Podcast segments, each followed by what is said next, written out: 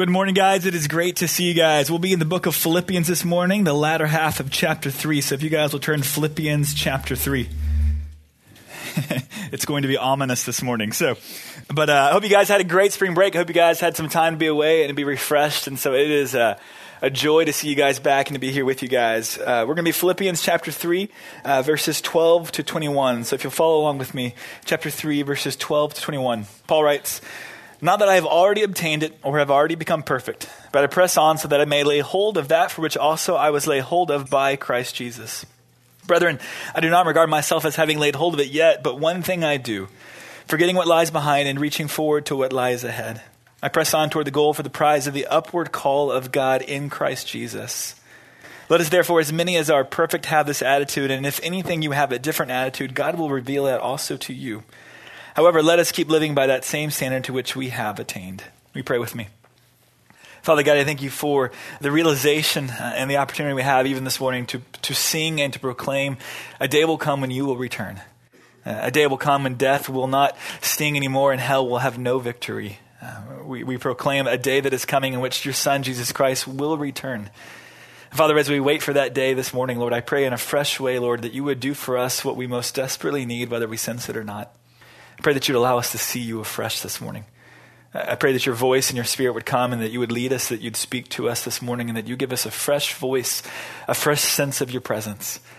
In the midst of all the things from our spring break and the first week back, Lord, in the midst of all the things that are swirling around us already, Lord, I pray that you'd allow us to hear you, that you'd still our hearts, that you'd calm our spirits, and that you would allow us just to hear your voice, um, that your spirit would tug on our hearts, and that you would draw us to a place this morning that we could see you afresh and that we could respond to you afresh. And Father, I pray that you'd fill our cups, that you would fill our joy, and that we would feel drawn intimately before you this morning, Lord. Father, we ask for these things this morning through your Son and by your Spirit. Amen. Well, I had the opportunity this weekend to hit the theaters, and uh, I was made aware that uh, Titanic is going to be re released in 3D. Nothing created a greater sigh within me and complete apathy than that news, all right? Um, like, we need a little bit more of a young Leonardo DiCaprio who was probably 100 pounds soaking wet on a good day, right? Uh, as if that movie needs to be re released. But it, made me think, and it kind of took me back to uh, a story that I caught wind of earlier on in January. Uh, some of you guys remember in December, uh, Marcy and I had a chance to celebrate uh, our 10 year anniversary a little bit early, took off on a cruise. And so I, I took note of a story that broke uh, in the middle of January of a cruise line a ship off of coast of Italy that actually hit a reef uh, and went capsized, and in which actually 30 people's lives were lost in that incident.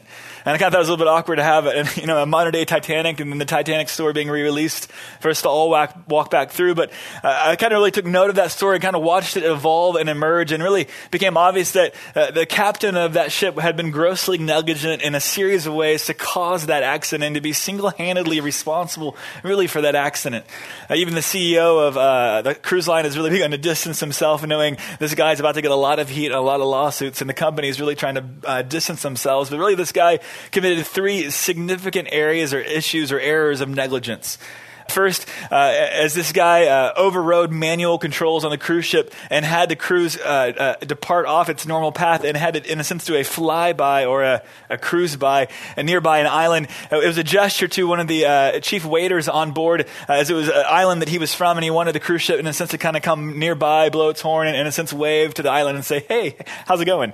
well, instead, as they came near, they ended up hitting a reef that was right on the coastline of that island, and they got way too close. And as a result of that, he had to maneuver the cruise ship to allow it to come as close to the island as possible and to be in shallow waters as it would, in a sense, capsize on its side. And, and 30 people would lose their lives. In fact, it wasn't just that this guy really complete, lost complete track of where he was currently and where he was trying to head. But as the story has, has kind of opened and emerged and as more details have come out, we've realized that that captain also completely failed to train his crew and even the passengers on board to respond properly in the event of an emergency. So as the story is broken out, we realize that this cruise ship and these lives could have actually been saved. Uh, some people died needlessly only because there was a failure in training. And then, lastly, and maybe uh, the most tragic really uh, that has come out is that this cruise ship captain really com- lost complete track of the timing of the situation. In terms of how much time he had left to respond, he lost complete track of that. And really, as the story has emerged that this married captain, news has come out that he was actually entertaining individually a Russian lady on board. And upon hitting the reef and a giant sound that went out throughout the cruise ship and caused the whole ship to shudder, he proceeded to order dinner to entertain this young lady. All right, and, and as the story would go on further in conversations recorded with the Coast Guard, we found out that not only did he order dinner with this lady, but he actually evacuated the ship before everyone was off.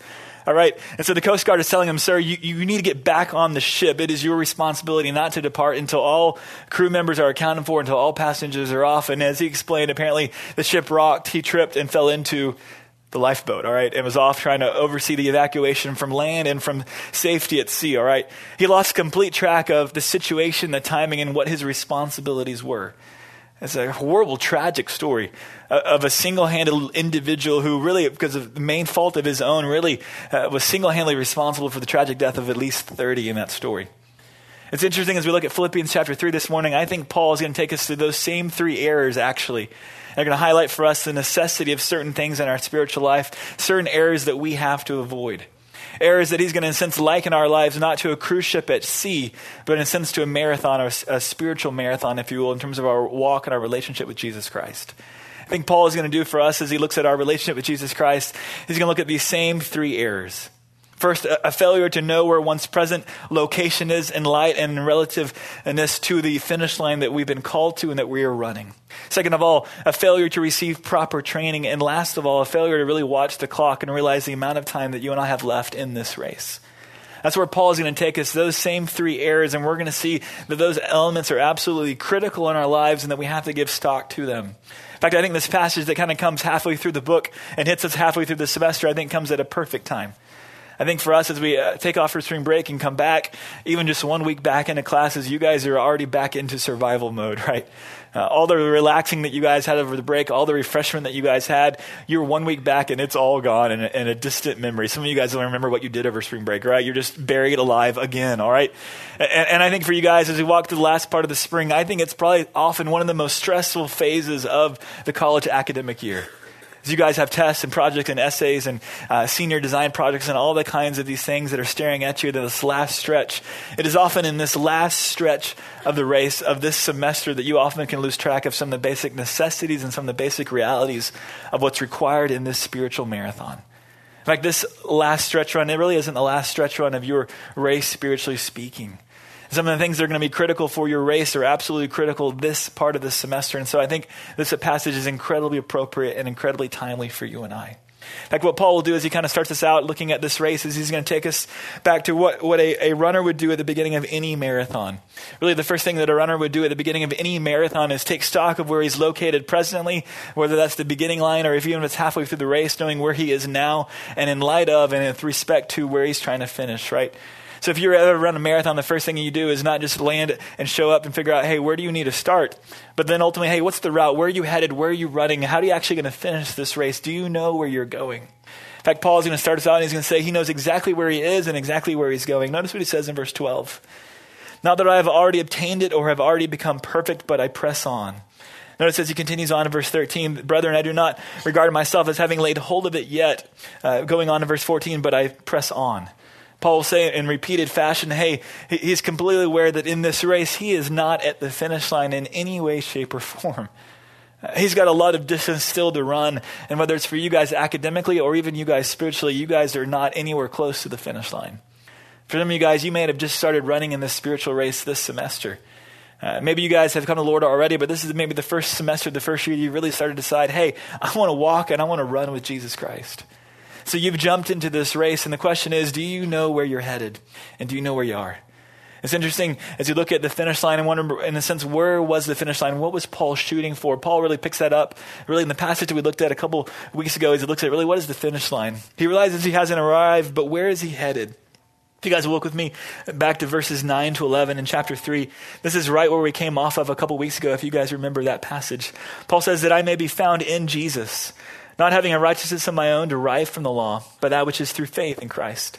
The righteousness which comes from God on the basis of faith, that I may know him and the power of his resurrection, the fellowship of his sufferings, being conformed to his death, in order that I may attain to the resurrection from the dead. What ultimately was Paul running after? What was the goal that was in Paul's mind? What was the finish line that he wanted to, to cross over, that he wanted to finish? What was he looking and aiming for? I think ultimately Paul had two things in mind primarily. One is this, and that was intimacy. He wanted to know Jesus Christ. And we looked at that explicitly a couple weeks ago that the, the driving aim of Paul's life was a desire to know Jesus Christ. Second thing I think you guys see that he says he wants to be conformed to the death of Jesus. In fact, he's going to say in verse 12, not that I've already obtained it or have become perfect already. What was the it that he had not obtained? I think it was two things. One, it was intimacy with Jesus Christ, and secondly, it was conformity to Jesus Christ. For Paul, the ultimate goal of his life was to know Jesus Christ and to be like Jesus Christ. And that was true at every leg of the race, at every phase of his life. The overarching drive, the overarching aim of his life was to know Jesus and to be like Jesus. This is basic spirituality 101, all right?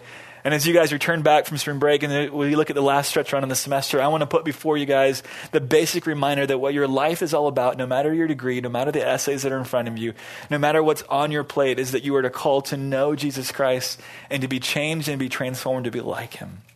That was the overarching drive Paul had in his life and is the overarching call you have in your life.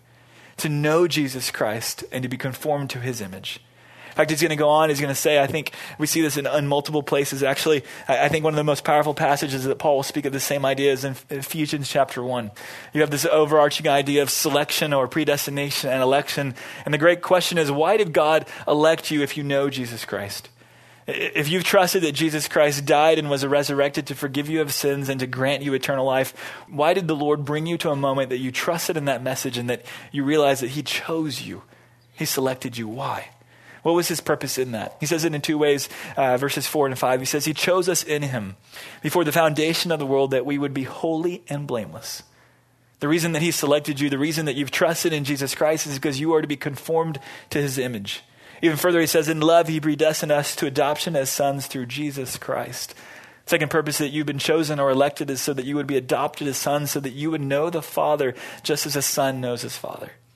That you would have not just conformity to Jesus Christ, but that you would have intimacy with Jesus Christ. That's what this thing is all about over spring break and for the last two weeks, really a new pattern has emerged, a new habit has emerged in our home.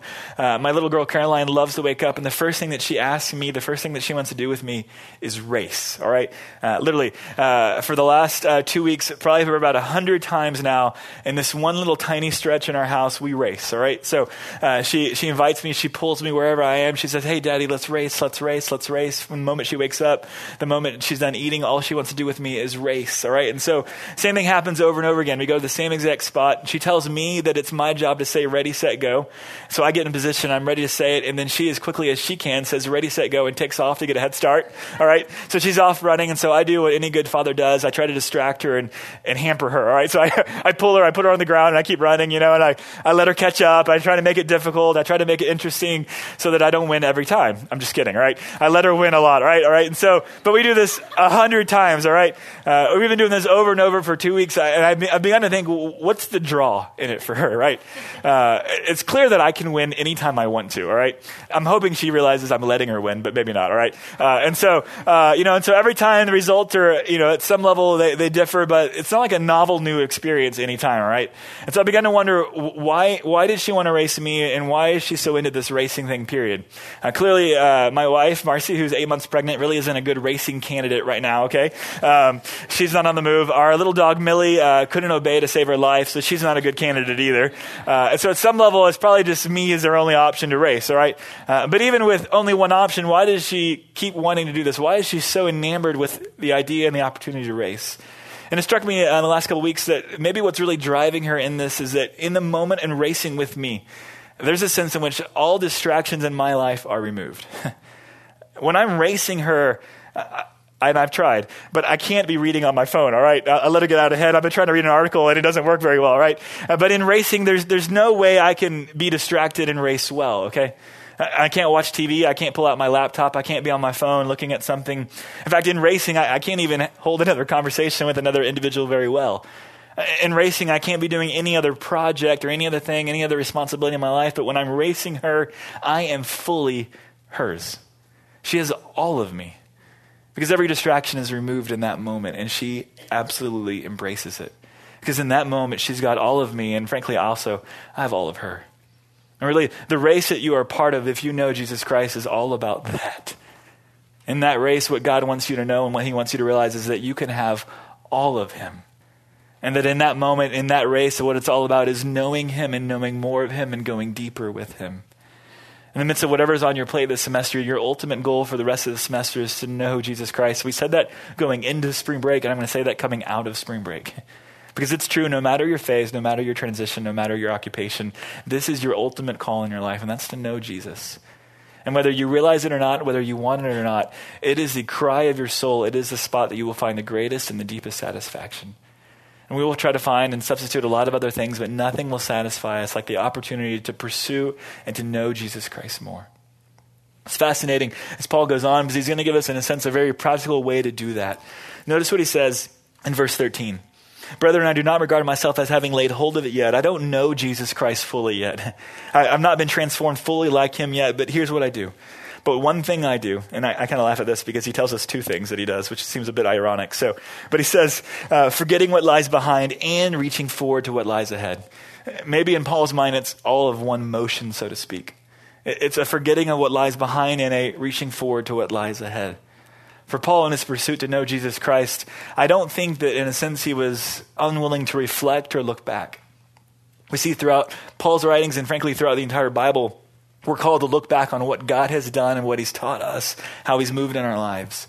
Reflection, uh, thanksgiving, memory uh, of what God has done, and, and, the chance to celebrate that and reflect that is hugely significant as we press forward. And yet, I think what Paul is saying is something a little bit different. I think ultimately what Paul is saying as he looks at his own race is the question that I think he's asking and saying to us is also this Are you living in the spiritual past? as you walk with Jesus Christ and as you sense Him calling you to different things, are you relying and are you resting on the laurels of your past? Thinking, hey, that spring break trip, that mission trip that I just went on, that I just got the t shirt on, uh, I can, in a sense, kind of check that box of my spiritual life, and now I'm going to focus on school the rest of the semester, right? Or, or, as God calls you to things, as He invites you to come and know Him more deeply, uh, do you find yourself, in a sense, resting on, hey, uh, I've known you and, and I'm quite content where I am? In fact, don't you remember that great retreat I had over spring break? Don't you remember that great moment that you and I had? Why do you want more? I think for some of us, we can resemble that uh, high school senior who was uh, incredibly memorable in high school, was a football player who took a state championship team to the playoffs, uh, who had the cheerleader girlfriend, and then at your high school graduation, you'll find in five years has not moved on from those moments, right? Uh, you look at his life and you feel incredibly, at one point in high school, jealous, and now uh, after college, you'll find you're incredibly judgmental, going, man, why is this guy that seemed to have all the potential in the world a colossal failure? And why is he still living in the past, recounting the stories of high school as if that's all he's got? And I think for some of us, we can be just like that guy. Still living in the past of where we have walked with Jesus, what we have done for Jesus, and yet not looking toward the future of going, hey, where is God calling me now? I, I want to ask you not just if you're living in the past, but are you reaching forward today? As you look at the rest of the spring, hey, where is it you think God is calling you to? How do you want to grow deeper? Uh, how do you want to grow and mature uh, more broadly? What is it God has for you as you look at the rest of the spring? I want to challenge you to put that question before the Lord as you jump into the rest of the spring and go, hey, Lord, where, what do you have for me? How are you trying to stretch me and how are you trying to grow me in a deeper way? And, and where do you want to pull me even in my own relationship with you? Or are some of us just content with wherever we are? Uh, I'm good. I'm pretty content with where I am, and I'm just going to plateau really for the rest of the semester. And the reality is, none of us can plateau.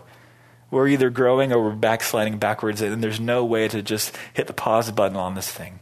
We're either growing forward or we're sliding backwards. It's the same with our walk with the Lord as is any other relationship in our lives. I think it's fascinating where Paul will take us. I think not just helping us think through our route, where we are now and where we're headed, but I think he's going to hit us with another concept that's absolutely critical, and that's one of training. I think what Paul is going to do for the runner and for you and I in our walk with Jesus Christ is stress for us the absolute necessity and the importance that we receive training. Uh, not just that we know where we are and where we want to finish and the goal we have in our life that's driving us, but secondly, that we would be those that would see the necessity to receive proper training. Notice what Paul says in terms of this race. Notice what he says in verse uh, 16. Look how he continues on. However, let us keep living by that same standard to which we have attained. He's going to say over and over in three different ways that there are a series of examples that you and I have in our lives that, that we ought to follow. He says the standard by which you and I are to live and to run this race is one that we have attained. It's one that was given for us, is one that was handed to you. He compounds that. He goes on to verse 17. he says, Brethren, join in following my example.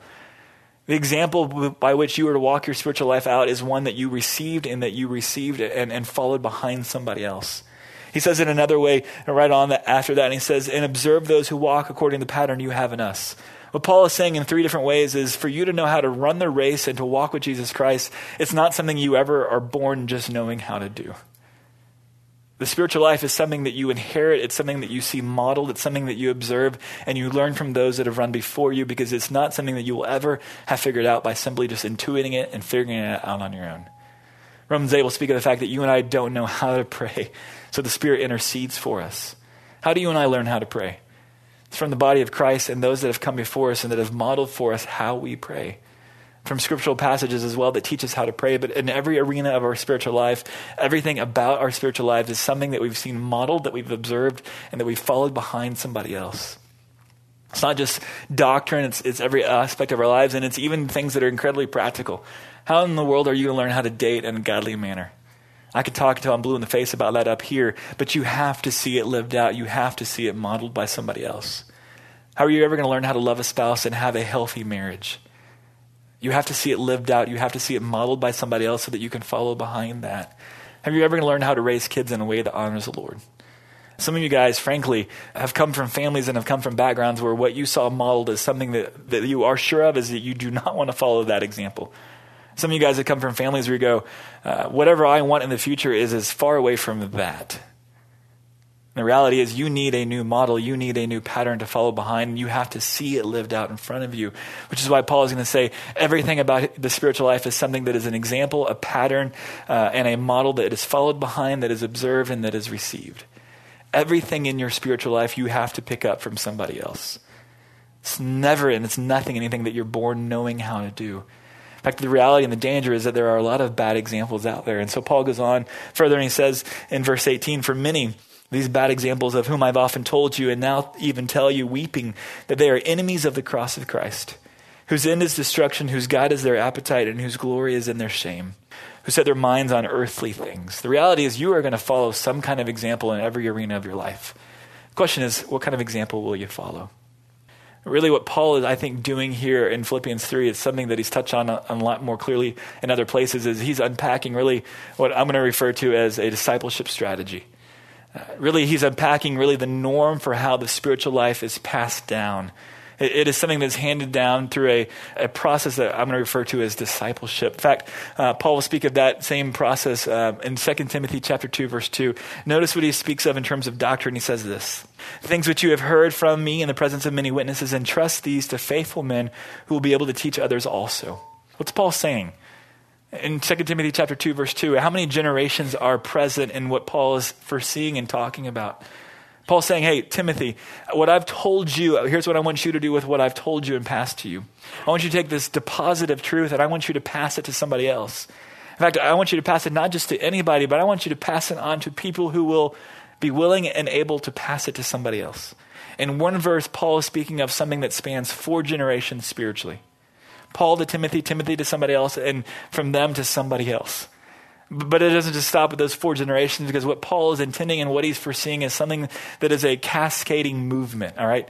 As Paul passes on, is to be passed on to somebody else and is continue over and over and over again. And that really is the model that Jesus set up and the model that Paul is going to maintain really as he looks at how the church is to grow. Remember Matthew 28, Jesus will say, uh, Make disciples of all nations, baptizing them in the name of the Father, Son, and the Holy Spirit, and teaching them to observe all that I commanded you. How is the kingdom of God to be advanced? It is through discipleship. And how does discipleship work? How does it look? I'm going to argue to you guys that I think it cascades and it works in a way that is completely contrary to a lot of the ways that you and I think about success and think about growing anything. Like I want to, in a sense, for you, uh, highlight a, a, phenomenon or a distinction between how uh, a movement can occur. And what, what I want to do is, is show to you guys really what the scriptures are going to talk about is something that happens in everyday life. All right. As you look at trends today, as you look at uh, movements today, things don't just happen in light of and in, by the impact of one single person, but things span networks of relationships and trickle down through relationships, all right? Which is why it's not coincidence and it didn't happen that a bunch of people just woke up one day and thought, you know what? I just spontaneously thought that I think what would be a fantastic story that would be really, really gripping is to have teenage kids killing one another in a set of competitions that would take over America, all right? And, and have huge lines in the box office this weekend, all right? And you know I'm talking about Hunger Games, all right? Um, it wasn't by coincidence that we all just thought, hey, that's a, a phenomenal idea because you see it on video, you're like, this is horrific, right? Just the thought of it, right? But how did that happen? Did movements of literature or of movies or any other thing in our contemporary culture occur because one person had an impact with a bunch of different individuals? No. And it wasn't coincidence either that you thought that was a great book series and you wanted to go see the movie because someone else had talked you into it. You saw someone else reading it and you got into it, and it just began to cascade from one person to another until all of a sudden you had this cult like movement uh, that assembled itself in the theater, and at least people weren't dressing up like Harry Potter, all right? Praise the Lord. It's different, all right? Um, so, why? How does that happen, though, all right? I, I want to contrast for you two different approaches to see a movement occur, okay? Uh, and, and I'm going to uh, picture these as evangelism and discipleship, and by doing that, let me just tell you guys what I have in the column on the left, evangelism. I'm not just talking about evangelism, all right? What I want to do for you guys is, is portray a, a, a, way to impact people through one approach or another. And, and, really, what I'm trying to say in terms of evangelism is just the idea that by impacting people and having a movement grow wide or large, you cannot do it in and of yourself. Uh, for example, if I had the opportunity to impact personally a thousand people a week, with a, message or whatever, I'd have the chance to impact 52,000 people in a year. But I'd have one conversation and one in- interaction, and then I'm done with that person. Meanwhile, I could have another choice, so I'm going to refer to as discipleship, in which I spent an entire year building my life into one person. Uh, huge statistical difference, right? But how does an impact occur in terms of depth and width over the long haul? How are these things diverge? Year two, uh, if I continue this approach, I would have an opportunity to have 104,000 interactions and, and opportunities to impact individuals all through me. Or what I could have done in year two is after spending a, a, year with an individual that I discipled, taught all that Jesus knew and commanded, and taught him to grow in his faith and love Jesus, and prepared him to go and disciple somebody else.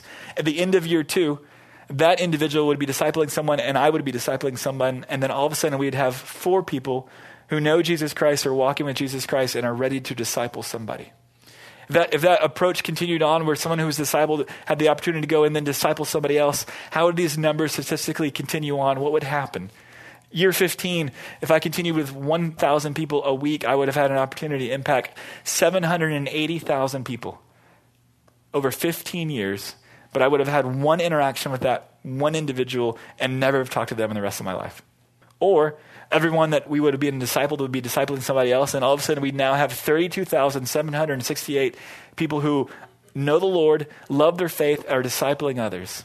Here's a fascinating thing as you go a little bit further on in the timeline. By year 33, in terms of uh, the opportunity for me to impact 1,000 people a week, I would have only reached 1.7 million people. If I have an opportunity to, to, disciple people who turn around and disciple others, notice the impact over 33 years, I would have reached, in a sense, 4.3 billion people.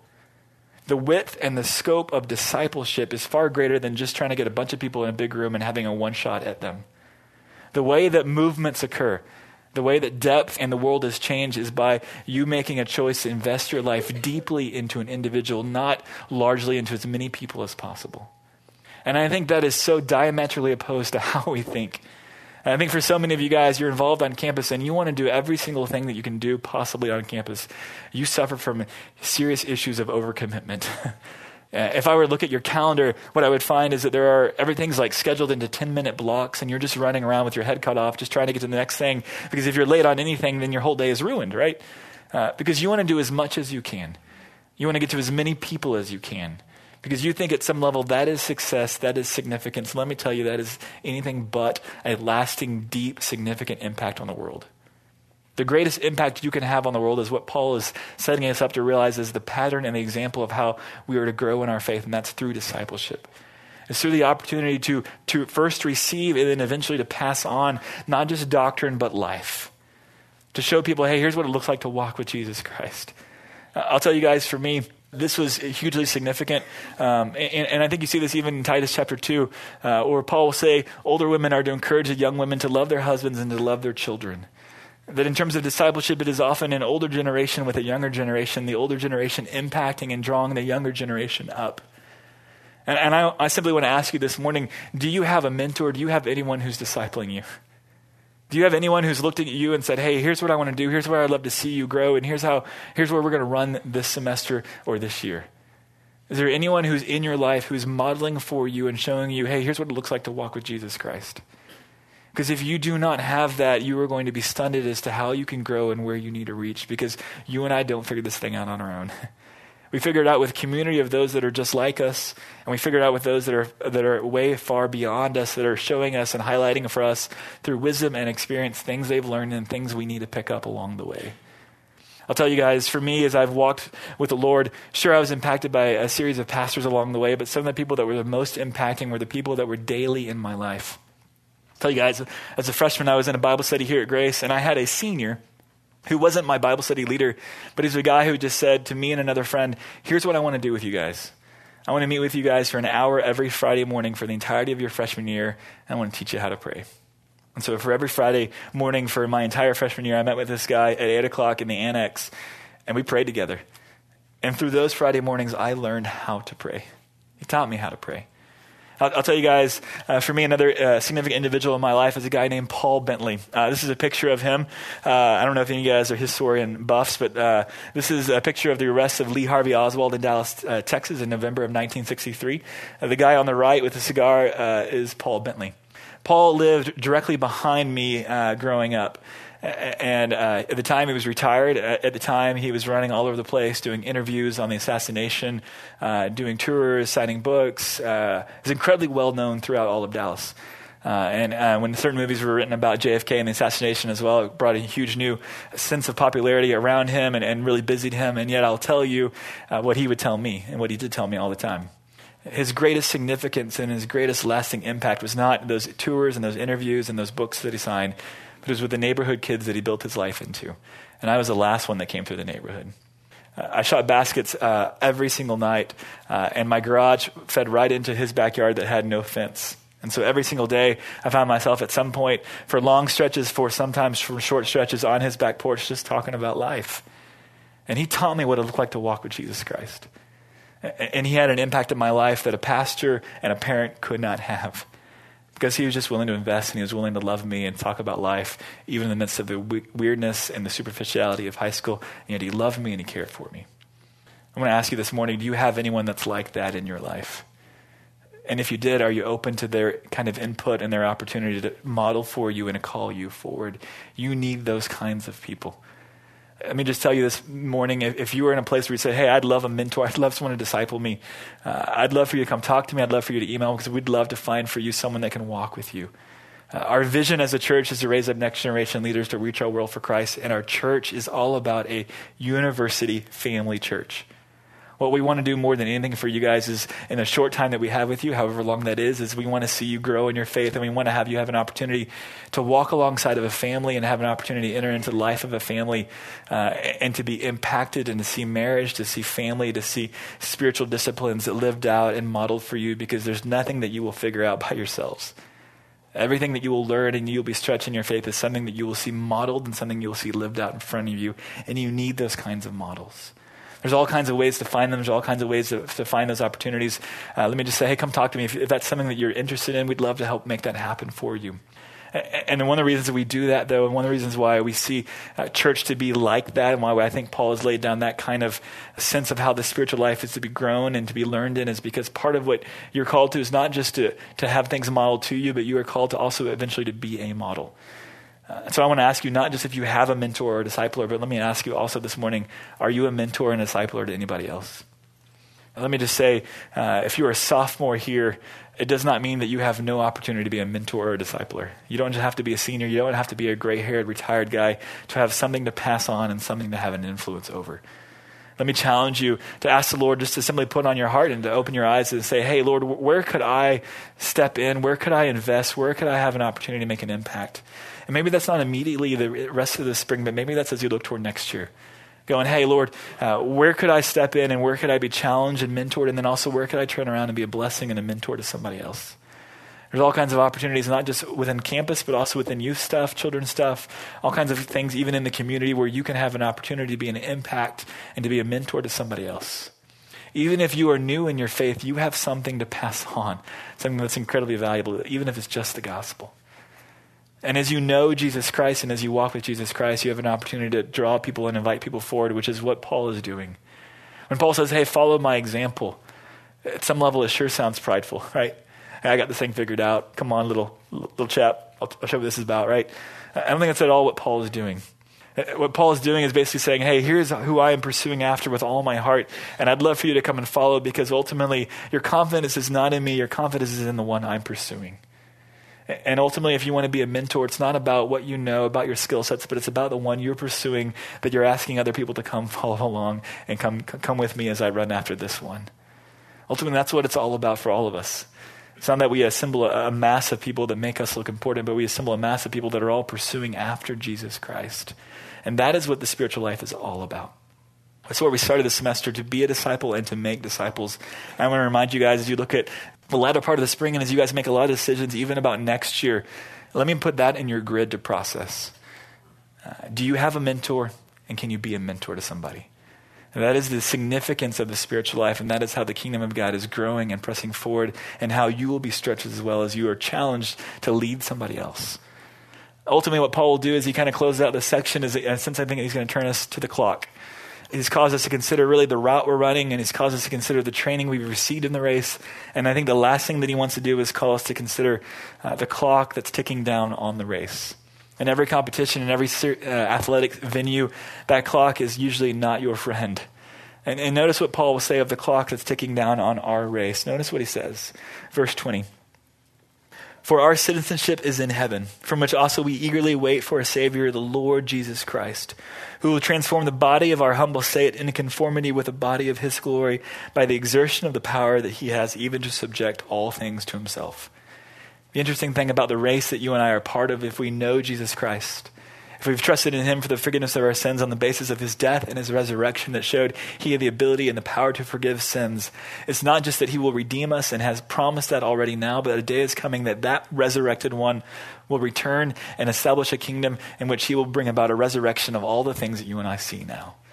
As the clock ticks down on our race, so to speak, uh, and as we look at everything around us, nothing appears as it will appear in the future. In fact, this is a race that none of us will finish, which frankly seems a little bit disillusioning, right? Paul says, Hey, here's what I want you to do. I want you to press for the finish line, which is to know Jesus Christ and to be like Jesus Christ. But none of you will cross that finish line knowing Jesus Christ and being like Jesus Christ, because for, for all of us, it will, it will never happen until we're actually in the presence of Jesus Christ. For all of us, that means that our clock will tick down and we will die, and yet we will go into the presence of God where He will eventually finish that process in our lives. So for all of us, we are pushing toward a name that very few of us, or none of us actually, will ever experience in this lifetime. And yet, the opportunity uh, to pursue it has an impact on all of eternity. It's not just that the finish line is later for all of us, but our, the way that we race, the way that we run now will have an impact for all of eternity, even though none of us will cross that finish line and any of us will ever arrive. That's where Paul starts. Not that I've already obtained it or already become perfect. None of us are there. None of us have ever arrived or will arrive until we're in the presence of Jesus Christ. And so, uh, what I want to do for us as we wrap up this morning is, uh, is uh, hopefully I have an opportunity to respond in worship. Um, and so, Tyler and the crew is going to come up very spontaneously this morning. Uh, and I want to, as we were worshiping this morning, uh, there's a song we ran through that I thought, how perfect for this passage. I want you guys to think too, just in light of, hey, where are you in this race? Where is it you feel Jesus Christ is calling you toward? Where is it you feel He's stretching you? And I want to remind you that He's always faithful in the midst of wherever you are. Even the circumstances that seem to be challenging, even the circumstances that seem to be telling you, hey, Jesus is absent, He's never absent. And some of the hardest things at times, what you're finding is it is in those places that you could know Him the most deeply and at times be transformed the most deeply as well. So I want us to have a chance to respond in worship this morning to that.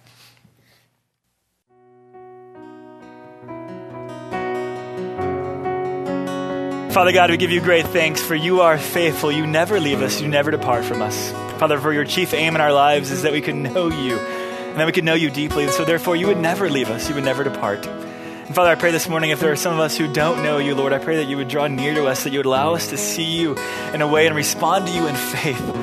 That you are the one who has died on our behalf, you are the one who is resurrected, you are the one who will one day return. And that our lives are found in you and in you alone. And Father, I pray that we would find in you a, a security of relationship that maybe we've never found before. And that maybe today would be the day that we would trust you for the first time.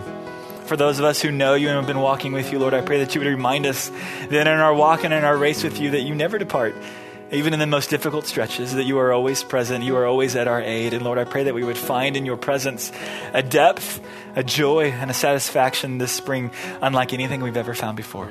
Pray that you would draw us nearer to you, that you would draw us deeper, even when it seems that we can't go further. Lord, I pray that you would stretch us and that you would teach us and that you would assemble those around us in our lives that would call us and invite us forward, and that you would assemble just the people that we need just the people in the right places to teach us the right lessons. And Lord, that you would allow us to be humble enough to hear those lessons, humble enough to desire those answers and, and desire the wisdom and the humility of those that have gone before us, Lord. I pray that you would teach us. I pray that you would draw us closer to you and that you would change us. Lord, give us yourself this spring. Allow us to draw deeper to you and to long for you more than anything else, Lord. Father, we ask for these things this morning through your Son and by your Spirit. Amen. You guys, thanks for being here this morning. It's great to have y'all back, and hopefully, we'll see you guys at Rose's for some delicious Mexican. All right. See you guys.